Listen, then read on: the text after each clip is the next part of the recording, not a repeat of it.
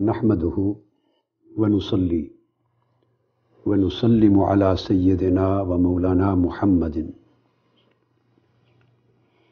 رسوله النبي الأمين المكين الحنين الكريم الرؤوف الرحيم ونصلي ونسلم على آله الطيبين الطاهرين وصحبه الكرام المتقين المكرمين المخلصين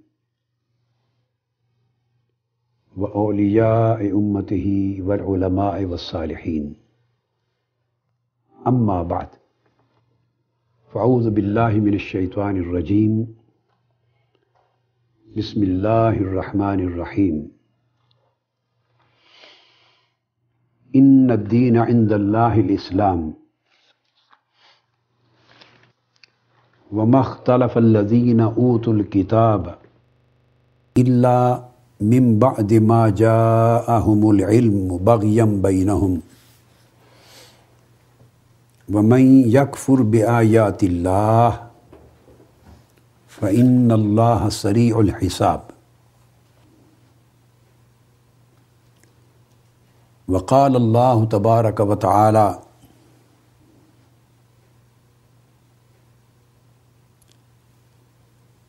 وما تفرقوا إلا من بعد ما جاءهم العلم وقال تعالى وما تفرق الذين أوتوا الكتاب إلا من بعد ما جاءتهم البينة وقال تعالى ولا تكونوا كالذين تفرقوا واختلفوا من بعد ما جاءهم البينات وأولئك لهم عذاب عظيم وقال تعالى وأن هذا صراطي مستقيما فاتبعوه ولا تتبعوا السبل۔ فتفرق بكم عن سبيله. ذلك وصاكم به لعلكم تتقون. صدق الله مولانا العظيم.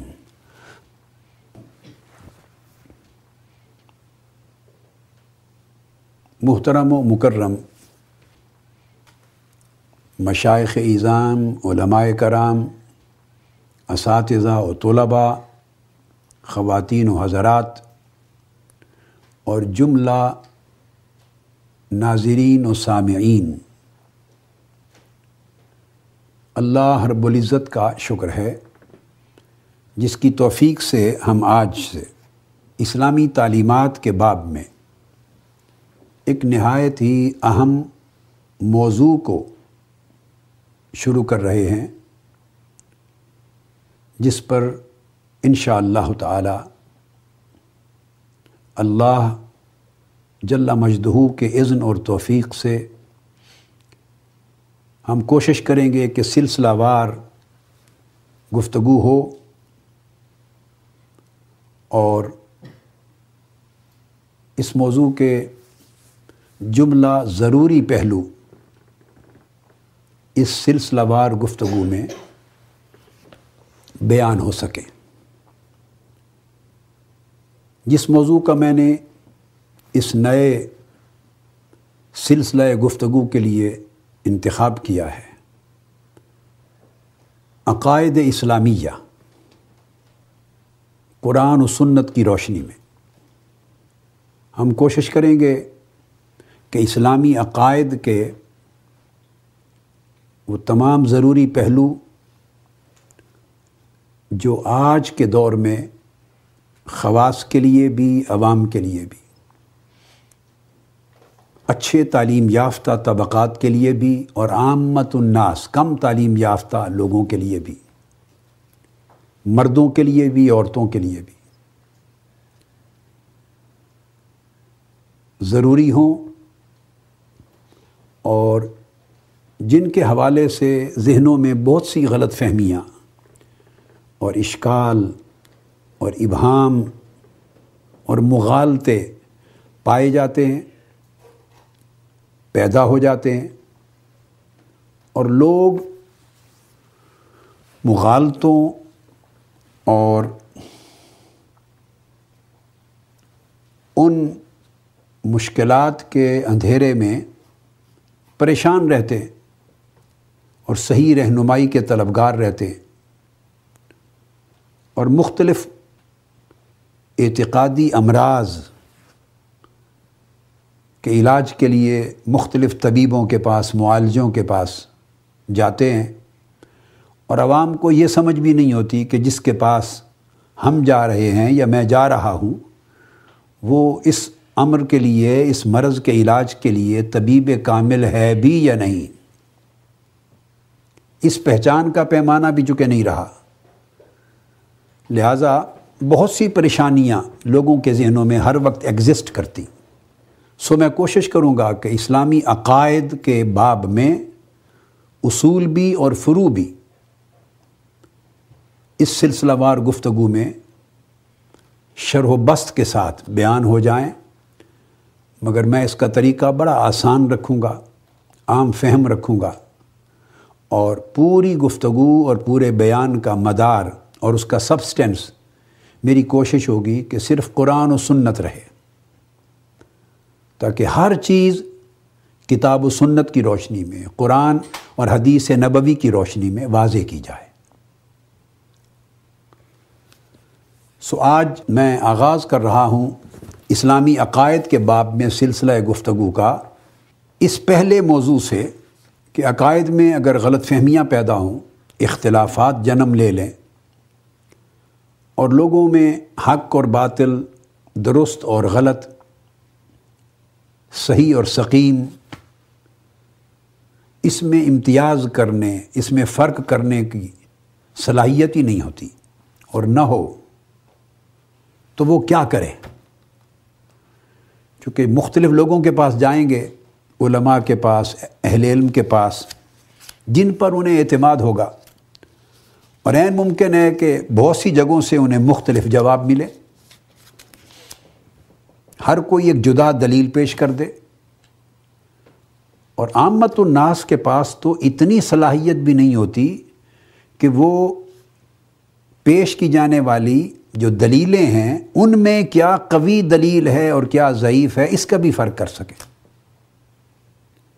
بتانے والا عالم یا امام یا خطیب یا رہنما جو بتا رہا ہے، آیا وہ درست تعبیر کر رہا ہے، درست تشریح کر رہا ہے، درست حکم صادر کر رہا ہے یا غلط؟ تو عام سادہ لو مسلمانوں میں تو اس میں فرق کرنے کی صلاحیت بھی نہیں ہوتی، چونکہ ان کا علم نہیں ہے دین کے باب میں زیادہ۔ تو وہ پریشان ہوتے ہیں، مختلف جواب ملتے ہیں، متضاد جواب ملتے ہیں، متضاد فتوے ملتے ہیں۔ اور اختلاف تھوڑا سا بھی نہیں ہوتا۔ ایک ہی بات ہے، کہیں اسے عین ایمان قرار دیا جا رہا ہے، دوسری طرف کسی اور جگہ اسی کو عین کفر اور عین شرک قرار دیا جا رہا ہے۔ جو کام مسلمان اور ایک عام طالب علم اور ایک عام طالب ہدایت پریشان پھرتا ہے، دھکے کھاتا ہے کہ آخر وہ کس کی بات کو درست مانے اور کس کی بات کو غلط۔ لہذا ضروری ہے کہ اس امر کے تعین کے لیے ہم ابتدا میں ایک میتھوڈولوجی کا تعین کریں، اصول وضع کریں، ایک ضابطہ وضع کریں، ایک قاعدہ مقرر کریں کہ غلط اور صحیح کا امتیاز بھی اس کے لیے بھی کوئی پیمانہ ہوگا۔ درست اور نادرست، رائٹ اور wrong guidance and misguidance اس میں فرق کرنے کے لیے بھی کوئی ضابطہ ہوگا، کوئی اصول ہوگا، کوئی پرنسپل ہوگا، کوئی فارمولہ ہوگا۔ ڈیفینیٹلی ہے۔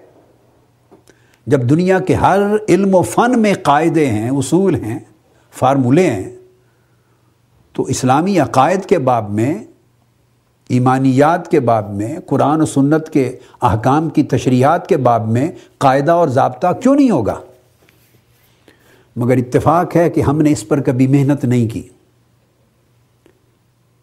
اور بالعموم علماء کرام نے بھی اس میتھڈالوجی پر توجہ دینا اور لوگوں تک اسے پہنچانا اور سمجھانا اس مضمون کو زیادہ اہمیت نہیں دی۔ سو مجھے اندازہ نہیں کہ کتنے درس میرے اس موضوع پہ لگیں گے، مگر قبل اس کے کہ میں پھر توحید کے باب میں داخل ہو جاؤں اور عقیدہ توحید بیان کروں، پھر عقیدہ رسالت کی طرف بڑھوں، ترتیب کے ساتھ، اس سے قبل میں عقائد صحیح اور عقائد باطلہ، صحیح عقیدہ کیا ہے اور غلط عقیدہ کیا ہے۔ اس میں امتیاز پیدا کرنے ڈفرینشیٹ کرنے کے لیے ایک میتھوڈولوجی بیان کروں گا۔ اور اس میتھوڈولوجی کو سمجھانے میں ممکن ہے ہمارے کئی دن صرف ہوں۔ وہ میتھوڈولوجی اگر سمجھ میں آ گئی تو میرا خیال ہے کہ پچاس فیصد کام ہمارا انشاءاللہ اللہ تعالی مکمل ہو جائے گا اور بہت لوگوں کو اس کا ایک نفع ہوگا۔ جیسے آپ دیکھیے نا، ایک تھرمامیٹر ہوتا ہے۔ وہ آپ منہ میں رکھتے ہیں تو آپ کو ٹیمپریچر کا گھر بیٹھے پتہ چل جاتا ہے۔ اس کے لیے آپ کو ڈاکٹر کے پاس بھی نہیں جانا پڑتا کہ اس کا ٹیمپریچر کیا ہے، بخار ہے یا نہیں ہے۔ ایک لیکٹومیٹر ہوتا ہے۔ اب دودھ بیچنے والے دودھ میں پانی ملاتے ہیں، تو آپ اس کے اندر لیکٹومیٹر ڈال لیں تو وہ کتنا ڈوبتا ہے، کتنے گریڈ پر آ کے کھڑا ہوتا ہے، وہ خود بتا دیتا ہے کہ خالص دودھ ہے یا پانی ہے۔ پانی ہے تو کتنا ہے۔ تو ملاوٹ معلوم ہو جاتی۔ ہمارے پاس بھی جب میں پنجاب یونیورسٹی میں لیکچرر ہوا، انیس سو اٹھتر اور انیس سو اناسی کے زمانے میں، nineteen seventy eight, seventy nine, eighty کی بات بتا رہا ہوں۔ ہمارے پاس بھی ایک بابا جی تو میں نیو کیمپس رہتا تھا۔ تو جیون ہانا ایک گاؤں ہے قریب، Punjab university new campus hostels کے پاس۔ تو وہاں سے ایک بابا جی دودھ بیچتے تھے، تو ان کے تین چار ریٹ تھے۔ تو مجھے بیگم صاحبہ نے کہا کہ یہ ہمیں بہت مہنگا دیتے ہیں دودھ۔ اور جو پڑوسن ہے ہماری، نیبر، وہ آئی تھی تو اس نے کہا کہ ہمیں تو اتنا سستا دیتے ہیں۔ پھر بیگم صاحبہ نے تحقیق کی تو پتہ چلا کہ ایک اور فلیٹ والوں نے کہا، ہمیں اس سے بھی سستا دیتے ہیں۔ تو میں نے بابا جی سے پوچھا جب شام کو آئے، بابا جی آپ کے مختلف ریٹ ہیں دودھ کے؟ میں نے پوچھا تو وہ کہنے لگے جی ہاں بالکل مختلف ریٹ ہیں۔ میں نے کہا، ہمیں مہنگا کیوں دیتے ہیں؟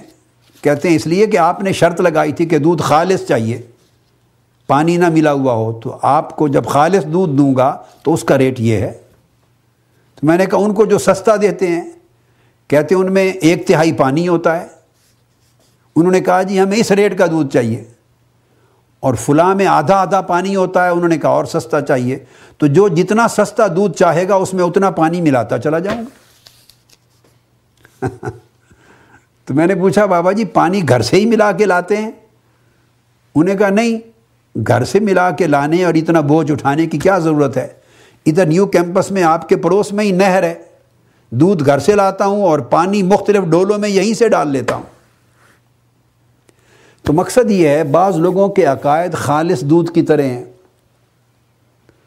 بعض عقائد کی تعبیرات میں ایک تہائی پانی کی ملاوٹ ہے۔ بعضوں میں آدھا پانی ملا ہوا ہے۔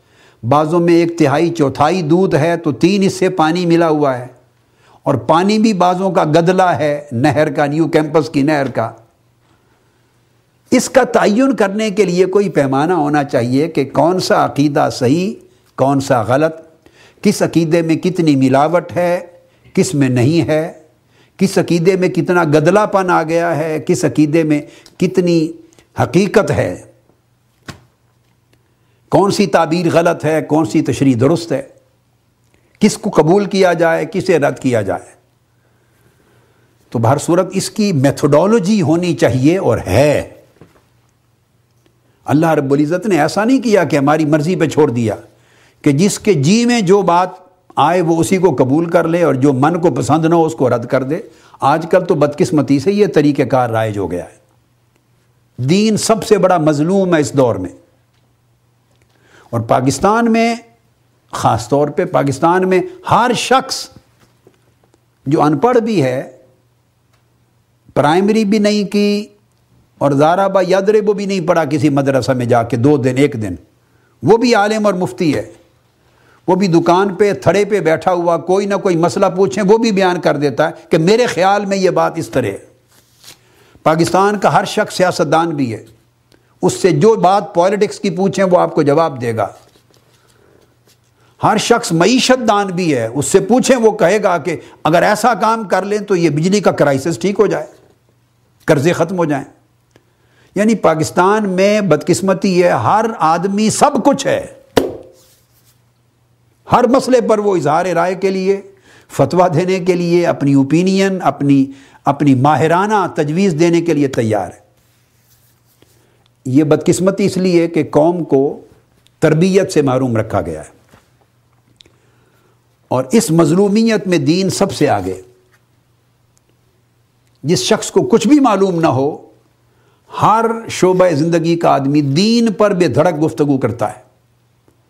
اور وہ یہ سمجھتا ہے، چونکہ میں مسلمان ہوں، لہذا دین کی ہر بات پر رائے دینا، حکم لگانا، فتویٰ دینا نقطۂ نظر پیش کرنا، تعبیر کرنا، تشریح کرنا، یہ بھی میرا پیدائشی رائٹ ہے۔ استغفر اللہ العظیم۔ بھئی مسلمان ہونے کا مطلب یہ کہاں سے آ گیا کہ آپ علوم دین میں بھی مائر ہو گئے؟ یعنی یہاں میں ایک بات سمجھانا چاہتا ہوں۔ جس چیز نے ہمیں نقصان پہنچایا اور ہم چونکہ میتھوڈالوجی کو عقائد کے باب میں، دین کی تعلیمات کے باب میں، دین کے احکام کے باب میں، دینی ہدایات کے باب میں اصول، قاعدہ، ضابطہ چھوڑ بیٹھے۔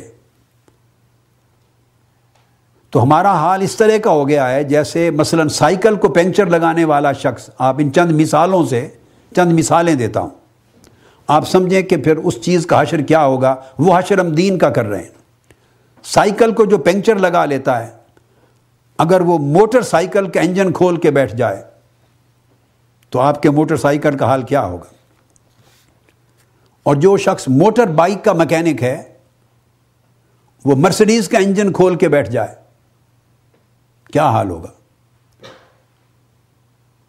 کار کا یا ٹیوب کا جو پنکچر لگانے والا شخص ہے، وہ ہوائی جہاز کا انجن کھول لے۔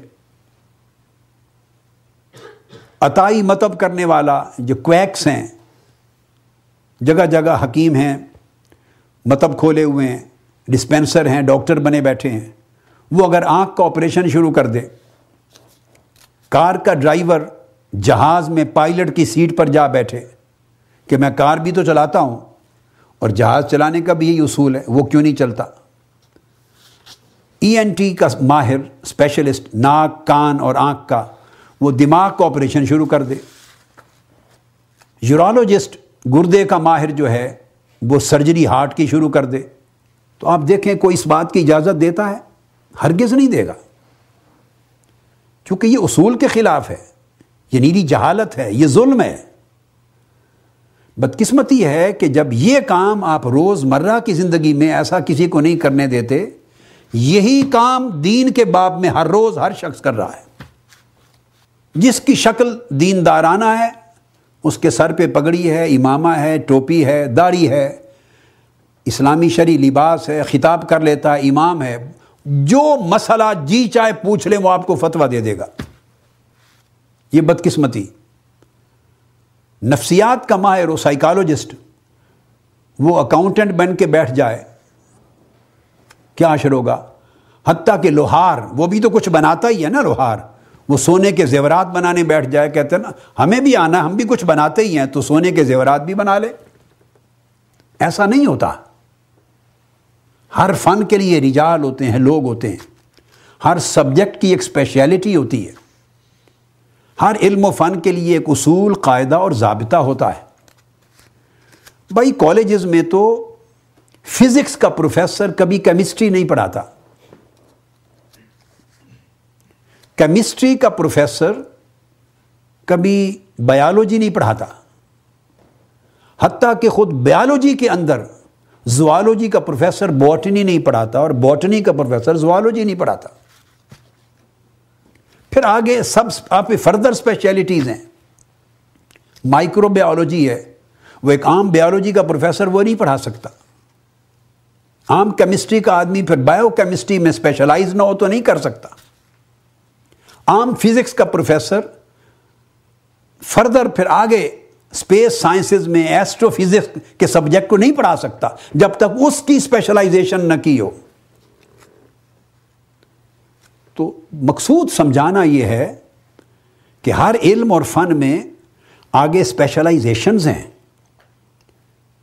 تو جب تک وہ اسپیشلائزیشنز آپ کے پاس نہیں ہیں، تو آپ اس خاص فیلڈ میں ایک واضح حتمی رائے اور رہنمائی کسی کو نہیں دے سکتے۔ حق یہ ہے کہ کہے بھی میں اس کا ماہر نہیں ہوں۔ پہلے وقتوں میں سیدنا امام مالک رضی اللہ تعالیٰ عنہ سے ایک شخص نے آ کر حضور علیہ السلاۃ والسلام کے غزوات اور سرایا آپ کے غزوات کے باب میں ایک واقعہ کا سوال کیا۔ حضرت امام مالک سے۔ غزوات رسول صلی اللہ علیہ وسلم میں کسی ایک واقعہ سے اور مغازی ان کے متعلق سوال کیا۔ امام مالک نے سوچ کے کہا کہ مجھے دو دن دے دو، میں اہل علم سے پوچھ کر تمہیں جواب دوں گا۔ امام مالک، آپ اندازہ کر لیں، جو حدیث کے اتنے بڑے امام ہیں، امام شافعی کے استاذ، انہوں نے جواب نہیں دیا، یہ شیوائے علم تھا۔ فرمایا، میں اہل علم سے پوچھ کے جواب دوں گا۔ اب اہل علم کیا وہ خود نہیں تھے؟ آج کے زمانے میں ہر شخص اہل علم ہے۔ اس کو علم کی عین لام، میم کا بھی نہ پتا ہو، وہ بھی اہل علم ہے۔ مراد اہل علم سے کیا تھا کہ وہ لوگ جو مغازی اور غزوات اور سرایا کے سبجیکٹ کے اسپیشلسٹ ہیں، ان سے پوچھ کے بتاؤں گا۔ امام واقعی سے پوچھوں گا۔ تو پہلے زمانوں میں طریقہ یہ ہوتا تھا کہ تاریخ اور غزوات اور وار سے ریلیٹڈ اور اسفار، سفروں سے ریلیٹڈ واقعات اگر پوچھتے، واقعی بات کرتے تو اس کو حجت مانا جاتا۔ حدیث میں وہ کہتے تو حجت نہیں مانا جاتا تھا۔ تفسیر میں ایک کسی اور کی بات حجت ہوتی، حدیث میں کسی اور کی حجت ہوتی۔ تفسیر میں کسی اور کی حجت ہوتی، فقہ میں کسی اور کی بات حجت ہوتی۔ حدیث میں کسی اور کی بات حجت اور اتھارٹی ہوتی، تاریخ میں کسی اور کی بات اتھارٹی ہوتی۔ پہلے زمانوں میں علم، ضابطے، قاعدے اور اصول کے مطابق رواں دواں رہتا تھا، اس لیے لوگ ہدایت پہ رہتے۔ ہم نے خلط ملت کر دیا ہے، قاعدے کی دیواریں قاعدوں کی توڑ دی ہیں۔ اور جو آدمی آج کل اینالسٹ ہے، تجزیہ نگار ہے، صحافی ہے، سیاسی تجزیہ نگار ہے پولیٹک پالیٹکس کا سوجھ بوجھ رکھنے والا ہے، سوسائٹی، سماجیات کا ماہر ہے، بولنے والا ہے، بس وہ سمجھتا ہے میں ہر چیز کا ماہر ہوں، وہ دین پر بھی رائے دے گا، آیتوں کی تشریح بھی کرے گا، تفسیر بھی کرے گا، حدیث کو بھی معذ اللہ رد کر دے گا، یہ ضعیف ہے، اس کو پتہ ہی نہیں کہ ضعیف کیا ہوتی ہے، صحیح کیا ہوتی ہے۔ ایک تو یہ ہے کہ ان پڑھ آدمی ایسا کرے، دوسرا یہ کہ جاننے والا اپنے فیلڈ کی بات ہوگی تو غیر متخصص جو نان اسپیشلسٹ ہے، اس کے فیلڈ کا ماہر نہیں، اسے بات نہیں کرنے دے گا۔ کہے گا، تمہیں معلوم نہیں ہے، میں اس سبجیکٹ کا ماہر ہوں، میری بات وزنی ہے۔ لیکن دوسرے سبجیکٹ کی، دین کی، حدیث کی، فقہ کی، شریعت کی، اصول حدیث کی، اصول تفسیر کی، اصول فقہ کی، عقیدہ کی، اصول دین کی۔ اگر دین کی بات آئے گی، تو وہ اس میں حدود کو پھلانگ کر داخل ہو جائے گا۔ کہے گا کہ اس پر میری رائے یہ ہے۔ تو جب سے ہم نے اپنی رائے کو دین بنا دیا، گمراہی عام ہو گئی۔ لہذا میں نے ضروری سمجھا کہ اس جو سیریز آف لیکچرز ہے، اس میں سب سے پہلے میتھوڈولوجی پہ زور دوں۔ تاکہ لوگوں کو سمجھ آئے کہ درست اور غلط میں فرق کرنے کا بھی کوئی پیمانہ ہے اور وہ کیا ہے۔ یہ بات تھی اس کی اہمیت سے متعلق کہ اسلامی عقائد کے باب میں میتھڈالوجی سے میں گفتگو کیوں شروع کر رہا ہوں؟ یعنی اصول عقائد، یہاں میں اصول سے مراد اصول اور فرو اساسی عقائد نہیں لے رہا، میں اصول سے مراد میتھڈالوجی لے رہا ہوں، اس کے سائنٹیفک پرنسپلز لے رہا ہوں۔ جیسے فقہ میں اصول ہیں، تفسیر میں اصول ہیں، حدیث میں اصول ہیں اس طرح عقیدہ درست اور غیر درست کے بارے میں بھی کچھ اصول اور ضابطے ہیں۔ اس پہلی بات کو ذہن نشین کر لینے کے بعد اب میں اسی موضوع کے اگلے حصے کی طرف بڑھتا ہوں۔ وہ یہ کہ حضور علیہ السلاۃ والسلام نے ایک ارشاد فرمایا اور بڑی جامع مضمون کی یہ حدیث نبوی ہے اور آقا علیہ السلاۃ والسلام کے معجزات میں سے ہے اور آقا علیہ السلاۃ والسلام کے جو علوم غیبیہ کا بیان ہے ان میں سے آپ نے جو مستقبل کی باتیں بتائیں۔ جامع ترمزی میں یہ حدیث آئی ہے۔ کتاب الایمان ہے اور باب و ما جا افی افطراق حاض الامہ۔ حدیث نمبر ہے دو ہزار چھ سو اکتالیس۔ تو جامع ترمزی کے علاوہ پھر یہ امام حاکم نے مستدرک میں اور امام تبرانی نے المعجم الکبیر میں اور امام ابن ابی شیبہ نے المصنف میں اور دیگر آئمہ نے اپنی اپنی کتب میں مختلف طرق سے روایت کیا اس حدیث کو۔ حضرت عبداللہ بن عمر بن العاص رضی اللہ تعالیٰ عنہ حدیث کے راوی ہیں۔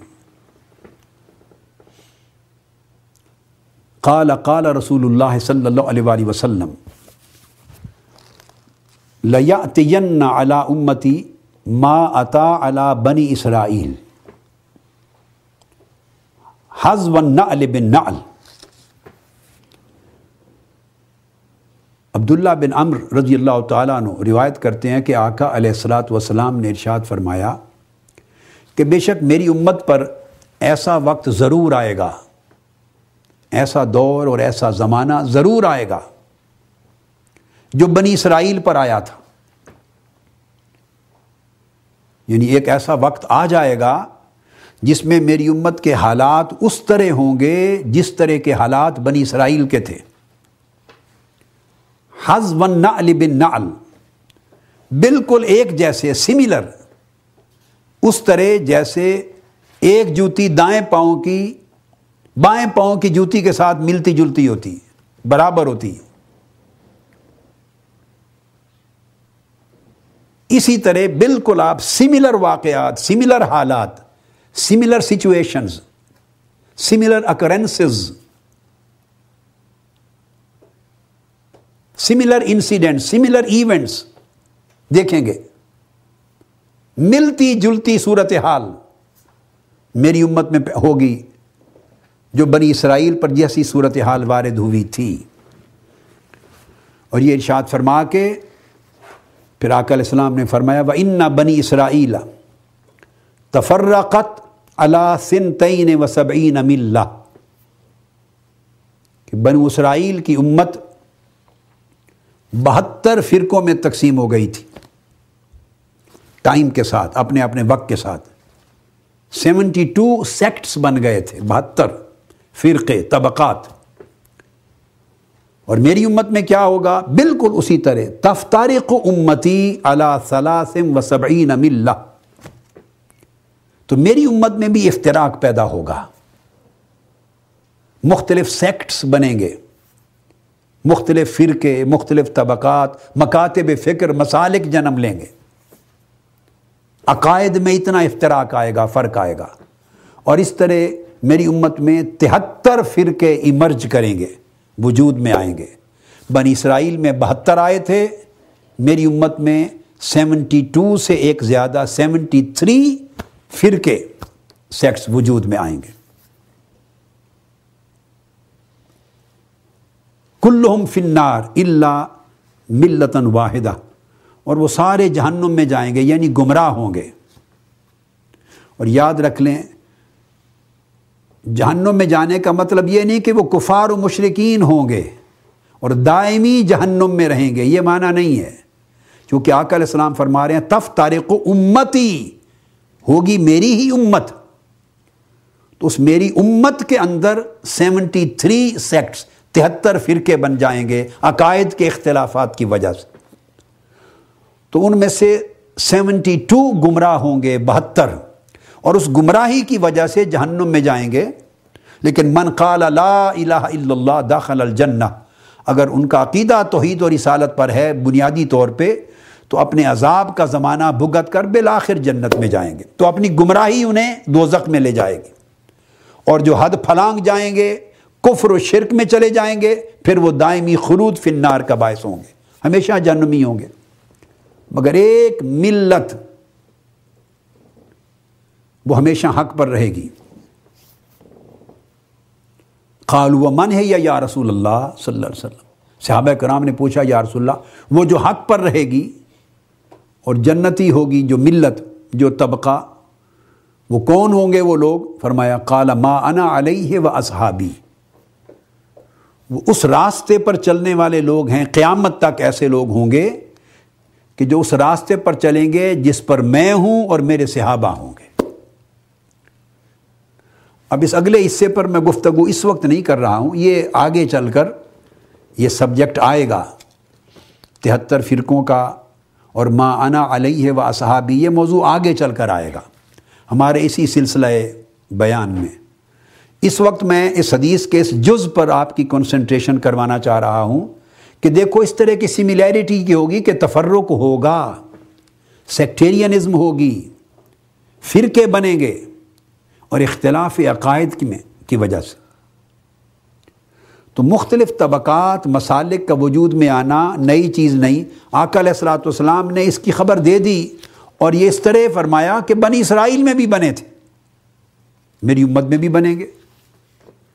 اب یہ جو بہتر سے تہتر فرقے بنیں گے، ان میں کوئی خدا کا انکار کرنے والا نہیں ہوگا۔ حضور علیہ السلاۃ والسلام کی نبوت اور رسالت کا انکاری کوئی نہیں ہوگا۔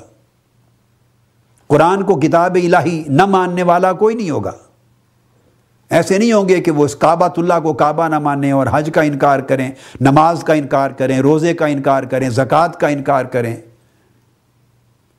اصول جو اسلام کے اصول ہیں ایسا ان کا انکار کر دیں، ایسی بات نہیں ہوگی۔ وہ ان بنیادی عقائد کی تشریحات میں اختلاف ہوں گے۔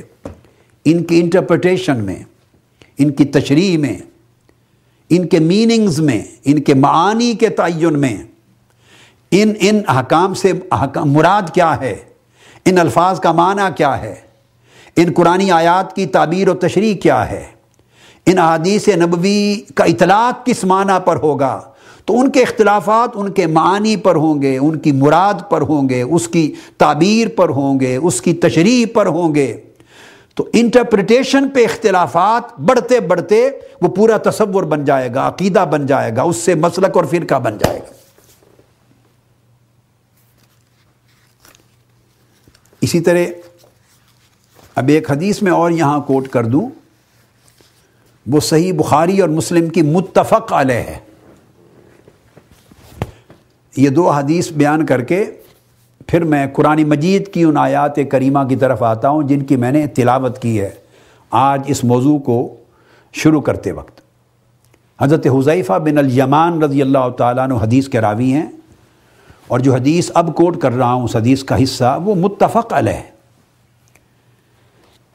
صحیح بخاری کی کتاب الفتن میں ہے اور صحیح مسلم کی کتاب العمارہ میں۔ اور باب الامر بلزوم الجماع اور امام مسلم کے ہاں باب ہے جماعت کو کے ساتھ متمسک ہو جانے کا، اس کو تھام لینے کا، اس کے ساتھ لزوم وابستگی اختیار کرنے کا۔ اب حضرت حضیفہ بن یمان رضی اللہ تعالیٰ عنہ فرماتے ہیں، قالا قالا رسول اللہ صلی اللہ علیہ وآلہ وسلم حدیث کا نمبر لکھ لیجیے، صحیح بخاری میں یہ حدیث کا نمبر ہے سکسٹی سکس سیونٹی تھری حدیث کا نمبر ہے چھیاسٹھ سو تہتر۔ اور صحیح مسلم میں حدیث کا نمبر ہے اٹھارہ سو سنتالیس۔ ایٹین فورٹی سیون تو یہ میں نے آپ کو بخاری اور مسلم کے دے دیے ریفرنسز باقی ضرورت نہیں ہے، باقی بے شمار کتب حدیث میں ہے، جب متفق علیہ ہو گئی۔ آقا علیہ السلاۃ والسلام نے فرمایا یقون و دعات اعلیٰ ابوا جہنم۔ وہ جو تہتر فرقوں کی بات کی پہلی حدیث میں، جامع ترمزی اور دیگر کتب حدیث سے، اب اسی حدیث کے معنی کے تسلسل میں اس کو فردر الیبوریٹ کر رہے ہیں۔ اس کو فردر سبسٹینشیٹ کر رہے ہیں، اسے سمجھا رہے ہیں ہم۔ کیسے ہوگا؟ تہتر فرقے بنیں گے اور بہتر دو میں جانے والے گمراہ ہوں گے۔ تعبیرات میں، تشریحات میں انٹرپریٹیشن میں غلط راستے پر چل پڑیں گے۔ یہ کیسے ہوگا؟ آقا علیہ السلام نے فرمایا، اس حدیث کا وہ مضمون ہے جو اب کوٹ کر رہا ہوں، متفق علیہ کا۔ یقون و دعاتن یعنی میری امت میں ایسے دائی ہوں گے وائز ہوں گے، دعوت دینے والے ہوں گے، تبلیغ کرنے والے ہوں گے، لوگوں کو اپنی طرف بلانے والے ہوں گے۔ اپنے موقف، اپنا نقطہ نظر، اپنا عقیدہ، اپنا نظریہ، اپنا مسلک، اس کی طرف دعوت دینے والے، پکارنے والے ہوں گے۔ دعات دائی کی جمع ہے، یہ دعوت سے ہے۔ لوگوں کو دعوت دینے والے ہوں گے میری امت میں ایسے لوگ۔ اور ہوں گے کہاں کھڑے؟ یقون دعات اللہ ابواب جہنم۔ ایسے دعات ہوں گے دعوت دینے والے جو جہنم کے دروازوں پر کھڑے ہوں گے۔ اب صاف ظاہر ہے کہ وہ لوگوں کو تو نظر نہیں آ رہے ہیں نا کہ جہنم کے دروازے پر کھڑے ہیں۔ اگر وہ دین کی دعوت دے رہے ہیں، عقیدہ اور مسلک کی، تو سارے مسجد کے ممبر پر ہی کھڑے نظر آ رہے ہیں نا۔ وہاں تو کوئی جہنم کا دروازہ نہیں بنا ہوا۔ ہر کوئی کسی نہ کسی مسجد میں کھڑا ہے، ممبر پہ کھڑا ہے۔ ہر کوئی کسی نہ کسی ٹی وی چینل پہ بیٹھا ہے۔ کسی مدرسہ میں ہے۔ اپنی کتاب لکھ کر دعوت دے رہا ہے، خطاب کر کے دعوت دے رہا ہے، تقریر کے ذریعے، تحریر کے ذریعے، جلسوں کے ذریعے، اجتماعات کے ذریعے، دعوت اور تبلیغ کے ذریعے، حلقات میں اپنے اپنے طریقے ہیں۔ مگر فرمایا، ایسی دعوت دینے والے ہوں گے۔ اور حقیقت یہ ہوگی، لوگوں کو نظر نہیں آئے گا، مگر ان میں سے ہر دعوت دینے والا کھڑا ہوگا جہنم کے دروازے پر۔ من اجابہم الیہا قذفوہ فیہا۔ آقا علیہ السلام نے فرمایا کہ یہ وہ جہنم کے دروازے پر ہونے کا مطلب یہ ہے کہ وہ خود بھی گمراہ ہوں گے اور لوگوں کو بھی جو اس کی دعوت پہ لبیک کہیں گے، اس کی بات کو مانیں گے، انہیں بھی گمراہ کریں گے۔ حضور السلام نے فرمایا من اجابہم الیہا قذفوہ فیہا۔ جن لوگوں نے ان کی بات مان لی، ان کی دعوت کو قبول کر لیا ان کی تعبیر، تشریح اور ان کا نظریہ قبول کر لیا۔ فرمایا، وہ ان لوگوں کو جہنم میں دھکیل دیں گے۔ دھکا دے کے جہنم میں گرا دیں گے۔ اب آپ اندازہ کر لیں۔ صحابہ کرام یہ بات سن کے پریشان ہوئے۔ بات بہت بڑی تھی کہ اب کیسے پہچان ہو؟ کسی کے ماتھے پر تو نہیں لکھا ہوا کہ یہ وہ دائی ہے، یہ وہ مبلغ ہے۔ یہ وہ مذہبی رہنما ہے، یا سیاسی رہنما ہے، یا یہ وہ لیڈر ہے جو جہنم کے دروازے پر کھڑا ہے، ماتھے پر تو نہیں لکھا ہوا کسی کے۔ لا محالہ، پریشانی لاحق ہونی تھی۔ تو پوچھا، حضرت حضیفہ بن الیمان رضی اللہ تعالیٰ عنہ بیان کرتے ہیں قل تو یا رسول اللہ صلی اللہ علیہ وآلہ وسلم صرف ہم لنا۔ آقا، ایسے لوگوں کی ہمیں پہچان بتا دیجیے، ان کی کچھ صفات بیان کریں۔ تاکہ آقا علیہ السلام آپ کی امت بچ سکے ان سے۔ تو حضور علیہ السلام نے یہ فرمایا، بڑی اہم بات ہے۔ فرمایا، سن لو قالہم قوم من جلدتنا یتکلمون بألسنتنا۔ فرمایا، بھائی، کیا پوچھتے ہو صاحب ہماری طرح کے ہی لوگ ہوں گے۔ ان کا گوشت، پوست، لباس، رنگ، روپ ہماری طرح کا ہی ہوگا۔ دیکھنے میں ہمارے جیسے ہی لگیں گے، کوئی غیر قوم کے لوگ نہیں ہوں گے۔ اور یہ تکلمون بے السنتنا اور ہماری ہی زبان بولیں گے۔ اب یہاں جو ہماری زبان بولیں گے، اس زبان بولنے سے مراد محض عربی بولنا نہیں ہے۔ آقا علیہ السلام صرف اہل عرب کی بات نہیں فرما رہے کہ وہ ہماری زبان سے مراد یعنی عربی میں بات کرتے ہوں گے۔ نہیں۔ مطلب ہے بھائی ہماری زبان بولیں گے، ہمارے دین کی بات کریں گے۔ قرآن و سنت کی بات کریں گے، شریعت کی بات کریں گے، اسلام کی بات کریں گے۔ قرآن اور حدیث کے حوالے دیں گے۔ ان کی بولی ہماری بولی جیسی ہوگی۔ ہماری بولی جیسی ہوگی۔ تو اس پر پھر صحابہ کرام نے پوچھا، یا رسول اللہ قل تو فما تأمرنی ان ادرکنی ذالک؟ آقا پھر آپ مجھے کیا حکم دیتے ہیں؟ اگر میں ایسا زمانہ پا لوں اور ان کا دور یا ایسا دائی مجھے ملے اور ہم ایک زمانے میں ہو جائیں اور یہی معاملہ میرے ساتھ پیش آ جائے کہ ہمیں دعوت دیں یعنی آپ کی امت میں سے جس کوئی آدمی ان سے ملے اور وہ اس کو پالے اور وہ اس کو دعوت دے اور وہ سچویشن میں چلا جائے، تو آپ کیا حکم دیتے ہیں؟ کہ وہ کیا کریں؟ تو آقا علیہ السلام نے فرمایا، قال فلزم جماعت المسلمین۔ پھر مسلمانوں کی جو جماعت ہے یعنی اکثریت ہے، اس کا دامن تھامے رکھنا عقیدے میں۔ اکثریت کا دامن تھامے رکھنا اور ان کے امام کا یعنی ان کے بڑے رہبر اور بڑے پیشوا کا دامن تھامنا۔ اور فرمایا فعلم یقن لہم جماعتن ولا امام اور اگر زمانہ ایسا آ جائے کہ بڑی جماعت، بڑا عقیدہ، بڑا مسلک جسے سواد اعظم کہتے ہیں، جس کو مین سٹریم امت کہتے ہیں، امت مسلمہ کی mainstream majority of the اما اس کو جماعت کہا جا رہا ہے۔ اس حصے کا بھی بیان انشاءاللہ آگے میں وقت پہ کروں گا۔ اس لیے میں اس کا اختصار کر رہا ہوں۔ پہلی چیز پر میرا کنسنٹریشن ہے۔ تو فرمایا، اگر وہ جماعت اور وہ اکثریتی جماعت اور ان کا امام اور بڑا رہبر و پیشوا نہ ملے، نہ ہو، اس کی پہچان نہ ہو، تو پھر فاتزل تل کل فرق کل فرمایا، پھر ان سارے فرقوں سے بچ کے رہنا۔ ان فرقوں سے بچ کے رہنا۔ بانت بانت کی بولیاں بولنے والے اور قرآن و سنت کی طرح طرح کی تشریح و تعبیر کرنے والے اور امت کو کافر و مشرق بنانے والے اور تفرقہ میں ڈال کر، انتشار میں ڈال کر دڑے بندی کرنے والے، تفرق میں ڈالنے والے، ان فرقوں سے اور ان فرقہ بازوں سے بچ کے رہنا۔ اب یہ بخاری مسلم کی متفق علیہ حدیث بھی میں نے اس پہلی حدیث کی تائید میں پیش کی۔ صرف یہ بات سمجھانے کے لیے کہ تفرق ہوگا۔ تفرقہ ہوگا، فرقے ہوں گے۔ قرآن و سنت کی بولی بولنے والے ہوں گے۔ دین اسلام کی شریعت ہی کی بات کرنے والے ہوں گے۔ بولی دیکھنے میں ایک جیسی لگے گی، فرمایا، ہماری بولی بول رہے ہوں گے۔ مگر ہر ایک کا نظریہ جدا ہوگا، فکر جدا ہوگا، دعوت جدا ہوگی، مسلک جدا ہوگا۔ عقیدے کی تشریح کرنا، تعبیر کرنا جدا ہوگا۔ گمراہ کریں گے دو میں لے جائیں گے۔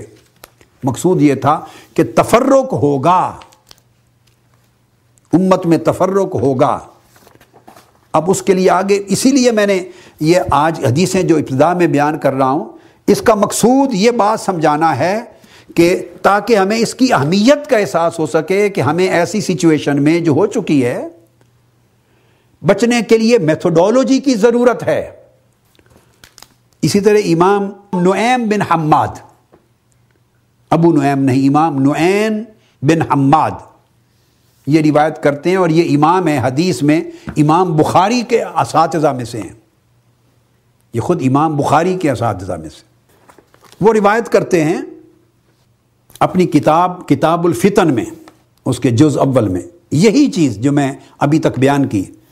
حضرت عبداللہ ابن عباس رضی اللہ تعالیٰ عنہ راوی ہیں، فرماتے ہیں قالا لم یکن فی بنی اسرائیل شیئن اللہ وہوا فی کم کا فرمایا، اے میری امت کے لوگوں، کوئی ایسی چیز نہیں جو بنی اسرائیل کے دور میں ہوئی اور میری امت میں نہ ہو۔ جو کچھ بنی اسرائیل کے زمانے میں ہوا، وہ میری امت میں مختلف زمانوں میں بھی ہوگا۔ ایسے پیریڈز، ایسے ادوار تاریخ میں میری امت پر آئیں گے کہ وہ سچویشنز سملر سچویشنز میری امت میں پیدا ہوں گی۔ سیاسی اعتبار سے بھی۔ سماجی و معاشرتی اعتبار سے بھی اور دینی اور مذہبی اعتبار سے بھی۔ تو سملر سچویشنز پیدا ہوں گی میری امت پر بھی۔ اب جب یہ چیز واضح ہو گئی، تو اس کی روشنی میں اب اس مضمون کی اہمیت اجاگر ہو جاتی ہے کہ ایسی صورتحال کے پیش نظر ضروری ہو گیا کہ ہم ایک میتھوڈولوجی کا تعین کریں۔ ہم ایک اصول، ضابطہ اور قاعدہ جانیں اور سیکھیں، جس کے تحت ہم یقیناً اب ایسے زمانے میں رہ رہے ہیں۔ وہ زمانہ شروع ہو چکا ہے۔ تو ایسی سچویشن میں ہم درست اور غلط، حق اور باطل میں فرق کرنے کے لیے اور غلط دعوت دینے والے اور درست دعوت دینے والے میں تمیز کرنے کے لیے اور کون سا راستہ جہنم کی طرف لے جاتا ہے اور کون سا جنت کی طرف؟ کون سا عقیدہ مبنی بر حق ہے، کون سا مبنی بر باطل؟ چونکہ بولی سارے ہی ایک بول رہے ہیں قرآن اور حدیث کی، شریعت کی، دین کی، اسلام کی۔ تو ایسی سچویشن میں ایک میتھڈولوجی کا تعین ہونا چاہیے مسلمان کے لیے کہ وہ اس لیکٹومیٹر کی بنیاد پر اس اصول کی بنیاد پر، اس پیمانے کی بنیاد پر امتیاز کر سکے کہ یہ بات غلط ہے، یہ بات درست ہے۔ تو آج کی گفتگو جو ہے، وہ میں یہاں پر ختم کرتا ہوں۔ اس پہلی نشست کو صرف اتنا واضح کر کے کہ آکل اصلاۃ والسلام کے ارشاد گرامی کے تحت ہمارے اندر عقائد کی دنیا میں بھی مماثل اور سملر سچویشن جو بنی اسرائیل میں تفرقوں کی، تفرقہ کی پیدا امی ہو چکی ہوئی ہیں عرصہ دراز سے۔ لہٰذا ہمیں ضروری ہے یہ جاننا کہ وہ اصول، ضابطہ اور قاعدہ کیا ہوگا جو ہمارے لیے حق کو باطل سے اور سچ کو جھوٹ سے اور درست کو غلط سے جدا کر کے رکھ دے۔ اب اگلی نشست ان شاء اللہ تعالی وہ میں ان قرآن آیات سے بات کو شروع کروں گا جن کی میں نے تلاوت کی تھی۔ وما علینا البلا